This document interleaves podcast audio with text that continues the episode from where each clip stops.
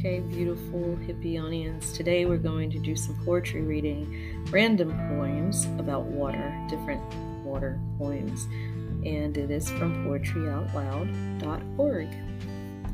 This first one, titled And Soul, A N D S O U L, by Eavan Boland. My mother died one summer, the wettest in the records of the state.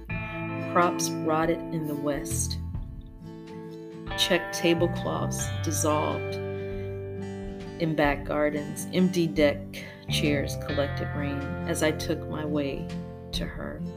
Through traffic, through lilacs dripping blackly behind houses, and on a curbside to pay her the last tribute of a daughter, I thought of something I remembered.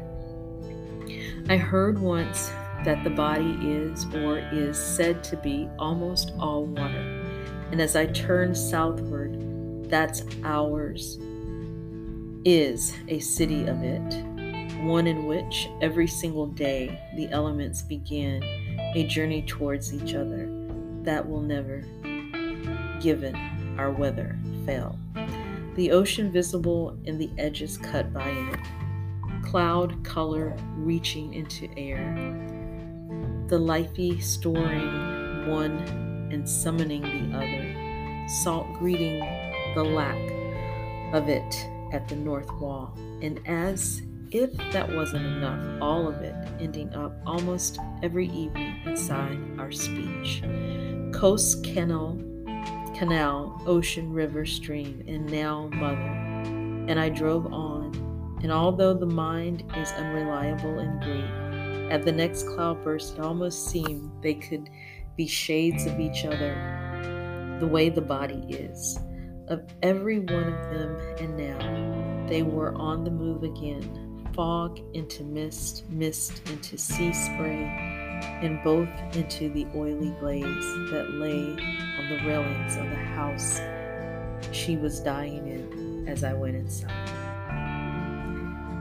So, questions of identity as an Irish woman, mother poet in exile, give rise to much of Eavan Boland's poetry. She was born in Dublin, but grew up in London, where an anti Irish racism gave her a strong sense of her heritage. Irish history and myth also figure promptly in her work. The author of eight collections of poetry, she was also the professor of English at Stanford University. Okay, the next one is titled The Brook. And this one is by Edward Thomas. Seated once by a brook, watching a child, chiefly that paddled, I was thus beguiled.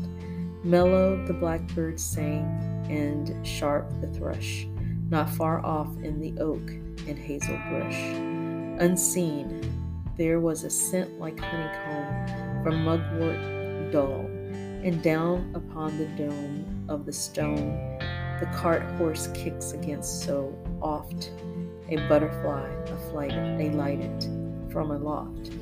He took the heat of the sun, and from below, on the hot stone he perched contented so, as if never a cart would pass again, that way, as if I were the last of men and he the first of insects to have earth and sun together, and to know their worth.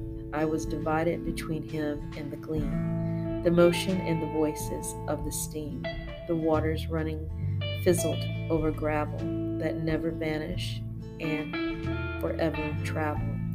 A gray flycatcher silent on a fence, and I sat as if we had been there since the horseman and the horse lying beneath the fair tree covered barrow on the heath. The horseman and the horse with silver shoes galloped the downs last.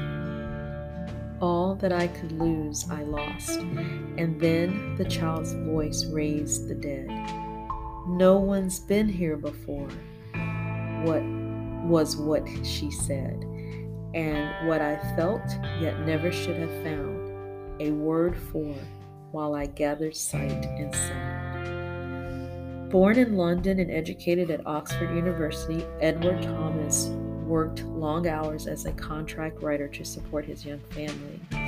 He struck up a friendship with a new neighbor, then unknown poet Robert Frost, who persuaded Thomas to give poetry a try.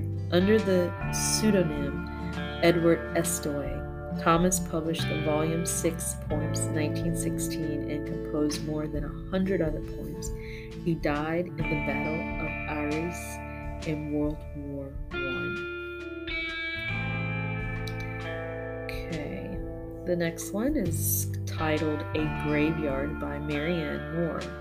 Man, look into the sea, taking the view from those who have such as much right to as you have it to yourself. It is human nature to stand in the middle of a thing, but you cannot stand in the middle of this. The sea has nothing to give but a well excavated grave.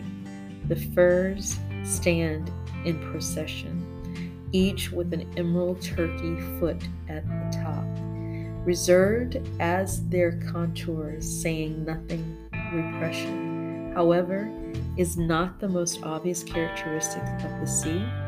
The sea is a collector, quick to return a rapacious look.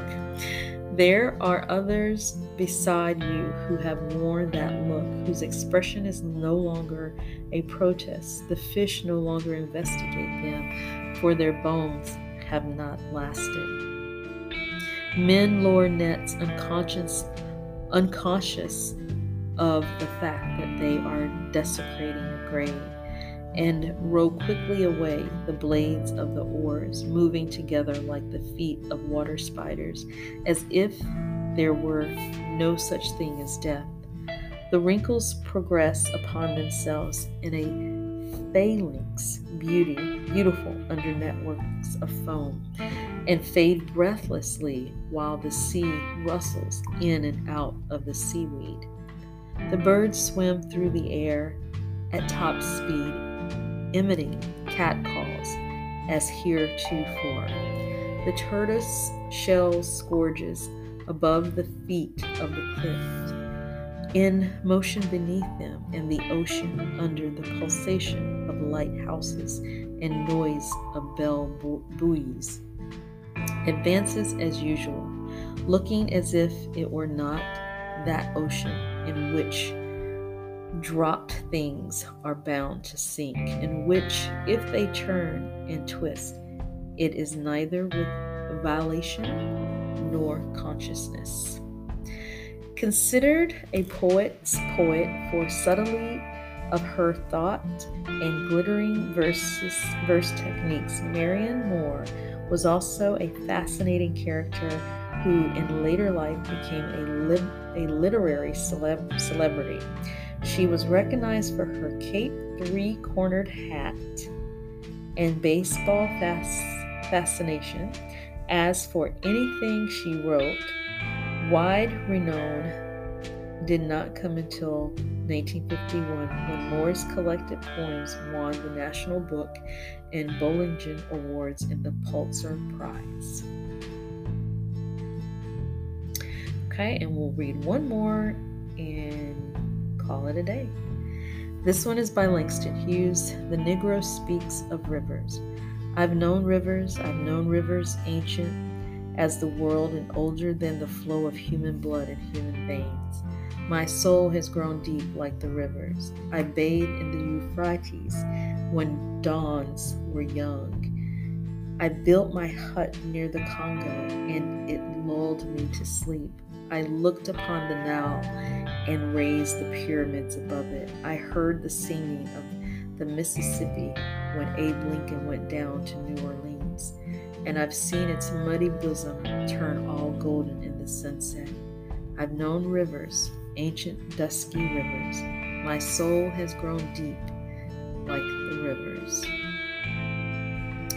Uh, Langston Hughes is the poet laureate of African American experiences, a popular writer of the Harlem Renaissance who gave hopeful expression to the aspiration of the oppressed, even as he decreed, decreed racism and injustice.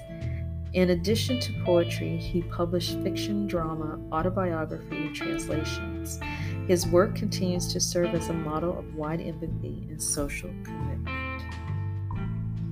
So that's it for today, everyone. And I hope that you enjoy these readings as much as I enjoyed sharing them with you. God bless you. Have a beautiful Thursday. And we are one day away from having another fantastic weekend. All right, take care, everybody. Bye bye.